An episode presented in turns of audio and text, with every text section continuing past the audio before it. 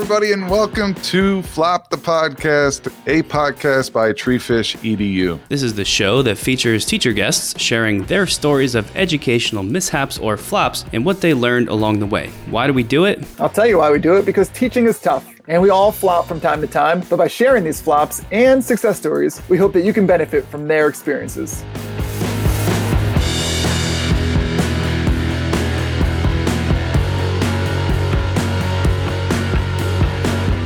On this episode, we have Sarah Ahmed from New Jersey, a phys ed teacher who, during this remote world, that is no easy task. So she's going to share with us some of her flops for sure, but ultimately, she's going to tell us some of the ways that she's been able to be successful with teaching phys ed in a remote world, which is insane to me. I would have no idea how to do that, but she has really figured out some really great ways. So stay tuned, and you're going to see some ways that she incorporates choice, some ways that she gets part of the class, and the ways that she listens to the needs of her kids to really make sure that the class is the best it could be. So let's do this.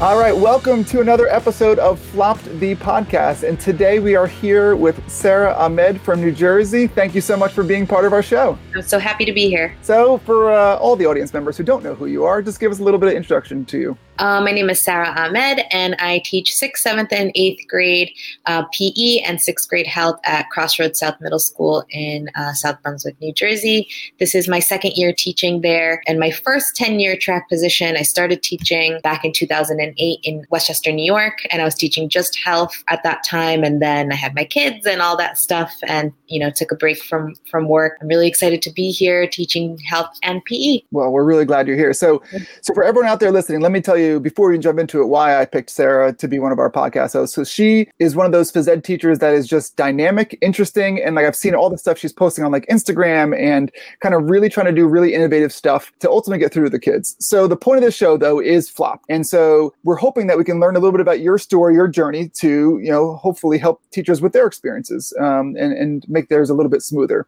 So let's talk first in class. So phys ed in class what was a part of the classroom environment or the structure that you really really loved that is really important to hold on to?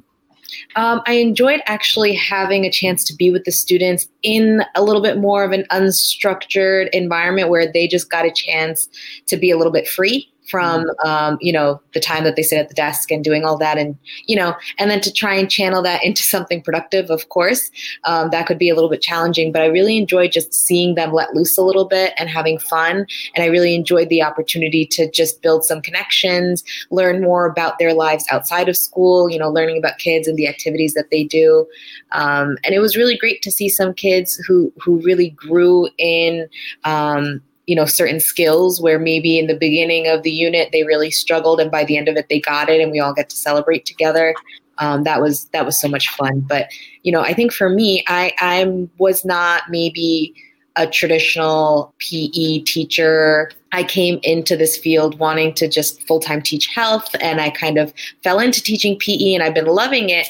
But I think a big a big part of what I wanted to do was really reach out to the kids where PE wasn't really a safe and comfortable space, and kind of make them feel like you know being fit and being active doesn't mean you have to be quarterback status football player, you know, and just moving your body and trying to have fun and learn a few skills and, you know, teamwork and stuff.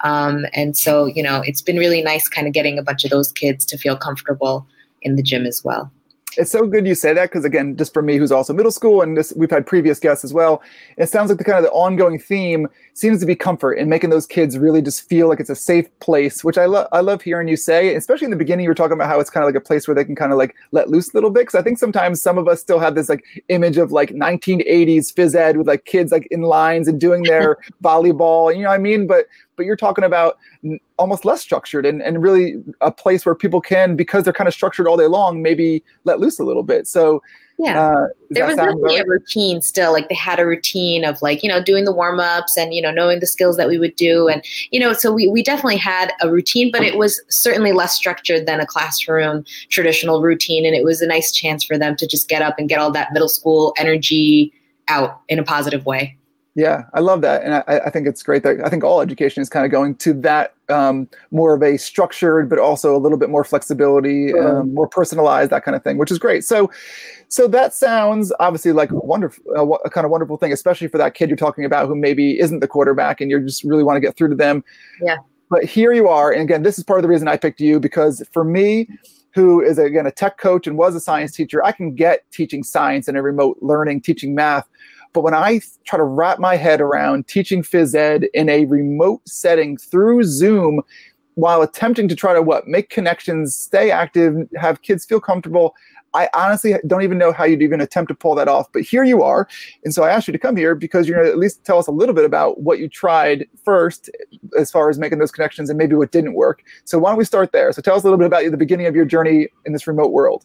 So I guess we all started in the spring, and at that point, we were not all um, synchronous learning on Zoom and stuff. So we were asynchronous, and at that point, it was kind of like survival mode, and we were trying to figure out what to do. So we were, you know, posting more knowledge based of like, you know, read this article, watch this video, tell us, you know, some important rules of soccer, or tell us what is the role of a quarterback in football or what you know whatever. The what are the what are the um, you know rules of volleyball? And we did more of that kind of approach. And then you know we did a, a lot of um, you know team talks and stuff like that as, as a department about what's going to work for these kids now coming into a synchronous situation. You know we have to factor in now that we got to get these kids up and moving because they're spending hours and hours and hours in front of the computer. So we need to do things that get them up and moving. So let's not focus as much on the way that we approached it back in the spring and do more fitness based because fitness, at least we could do a lot of things that don't require equipment. Whereas with specific sports, then you have to figure out you know space that kids have out you know access to outdoor spaces um, access to you know equipment and stuff like that so we said we'll start with fitness and um, and then it came to well how do we make this interesting? And not just like all right do 50 burpees and that's your class for today. So what do we do now to try and figure out how to make it fun how to make it engaging and how to make it comfortable? Because you know sitting in front of a computer can be with your video on uncomfortable enough for adults let alone middle school kids. And then now you're saying get up and exercise as well. So, um, you know, I, I was trying to figure out what to do, and we've been learning a lot about choice boards. So I figured if I create choice boards, you know, we went through uh, components of fitness. So, like the first week, for example, we did cardiorespiratory endurance. So then we had a whole bunch of options within that that students could choose and work on it during class. And that was great, and it worked for a few weeks. And then it started to feel like the connections just weren't there as much, which is what we really wanted. And I got some feedback from kids too as they started feeling more comfortable being like, can we do some more stuff as a class? And I was like, I, I didn't think that they would want to, but it sounded mm. like there were a lot of kids that were looking for those connections that were getting lost with being able to do those independent choice boards. So then we started doing some more class activities. And then I heard from some other students saying, I like those choice boards. Can we try some? so, you know, then it's trying to figure out how to balance these different personalities because the same thing doesn't work for everybody. So now I'm trying to balance within the week doing some you get to pick something that interests you that you want to be engaged in as part of a choice board. And then we're also going to do some fun game activities as a class for the kids that really need that. And so that's where we're at right now. Yeah, so it's it's funny you say that, right? Because I feel like it sounds like in the beginning of your journey, you're like, okay, I'm going to do my best to give kids options and choices, which I think is something that all teachers are really working to do right now in this kind of this world is give kids choices. But what you found is that sometimes when you do almost like a very personalized learning is almost too personal, and you you miss the the group piece of it. And I can tell you, I fell into that same trap when I kind of went down that personalized learning too. Um, everyone was doing their own thing and it was very differentiated, but like we missed the camaraderie of it all. And it sounds like you were kind of missing that too. So you are now doing a, a mix of both. Is that what it sounds like? Is kind of like your solution to this flop is to do. So how do you do that? On some days you do this, or do you give kids the option to um, choose to be part of a group activity or p- choose to be part of a solo activity? How, how are you trying to manage that again? I'm still trying to kind of We're on that one. So right now I'm doing like if it's an every other day class because I do have some classes that meet every day and some that are every other day. So I've been doing like the first part of the week is choice board. You get a chance to kind of figure out what it is that you're interested in doing and work on that. And then the second half of the week doing some sort of class group activities. Um, and then, you know, we're going to see. Maybe I'll start incorporating a choice board where there's an option to do things independently and then an option to do a whole class activity depending on, you know, feedback that I'm getting. I'm really I'm really open to what the kids want to do cuz it's it's their class, you know. So on the teaching end, I'll I'll try and figure it out. It's based on, you know, what what they feel like is going to fit them the best. Yeah, which I think is just an important part, just to listen to them, right, as opposed to just go there and tell them exactly. Can you just, just because again, I'm just super curious what does a group activity even look like in, in Zoom? Can you give me just a, an example of something you did that's whole group? I, am trying to even picture that. Yeah, I'll tell. I'll, i can tell you a few. So, um, so I tried an activity where I had a deck of cards, and each card represented um, the number of a certain amount of like an exercise that you would do. So, for example, if it was like a King of Hearts, then the King would represent that you have to do 10 burpees or something like that. And then, um, based on if it was like a black colored card or a red colored card, then it would be either I'm doing the exercise or the students are doing it. So it was like a 50 50 thing of like, let's see who's going to do it. Is it going to be me or is it going to be you? And, um, and and it was fun because it was engaging but then some of the classes it didn't work because i ended up doing almost all the exercises. For some reason i ended up pulling all of like the red cards which was for me and not enough black cards. So i was like oh this is a great class. You guys just watching me exercise like huffing and puffing you know?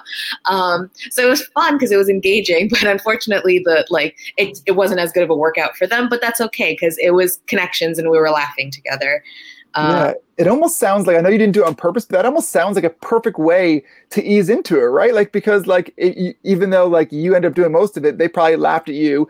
They they saw you be vulnerable. They saw you exercise. So I would venture to guess that the next time you do the activity, they would be more likely to do it after they saw you kind of make a fool of yourself and jump all around all over um, in, in front of them. So even though you did it on purpose, it's almost a really smart strategy, I think yeah, I guess it kind of worked out in a way because they could see like, you know, I told them like, man, I've already had to do because I have like six periods a day that I teach. So I'm like, man, I'm on my like 500th burpee at this point or something like that. You know what I mean? I'm pooped. So it's, you know, it's okay to say, I'm not perfect. You're not perfect. We all have scope to learn and grow and improve and, you know, all that stuff. Um, but I found some other really great resources from other teachers um, that were posted. I found a really cool Monopoly board that was interactive, and we had game pieces, and there was a dice rolling link from YouTube that was in there, and um, you know it was fun because if the if I started doing better than the class, they're like, "It's rigged, it's rigged, you rigged it." that was like a whole other fun thing that was happening where they were all like saying that this is like some conspiracy, some or I don't know. They had all these different theories about how I'm rigging it and um, and it was fun because we were laughing and we were joking and and we were working out. So. I, I love this so much. So I'm going to just kind of sum this up for all our phys ed teachers or anyone else who just wants to get their kids active in here. So this is what I pulled out from this conversation that hopefully people can can take and use. I'm pulling out um, that it's worthwhile to give kids some choices. You found some mm-hmm. benefits in not just having every kid do the same thing. So the choice board was beneficial for for some, mm-hmm. but it's also important you're saying to continue to have some sort of group situation where you can laugh together at the teacher with the teacher with each other to kind of keep that atmosphere. It also sounds like you were saying about how it's important to listen to them and get some feedback on on how they're feeling about the situation instead of you know kind of making assumptions. And I think my favorite thing was that you were doing it with them, that you were out there exercising, doing your 600 burpee the day, which again, just I think modeling because you know they're always going to do what you do, not necessarily what you say. You know, what I mean, so that that whole that whole phrase. So um, I think you gave us a ton of, of good tidbits of how you attempted and it didn't work out, but then ultimately you found some semi success in this crazy atmosphere. So we're actually going to wrap it up with that though. So Sarah, thank you so much for sharing. I learned a lot about how to pull off phys ed in case I guess I ever have to do that. And hopefully our, our audience members did as well. So again, thank you so much for being on Flop the podcast. Oh, you're so welcome. And thank you for having me.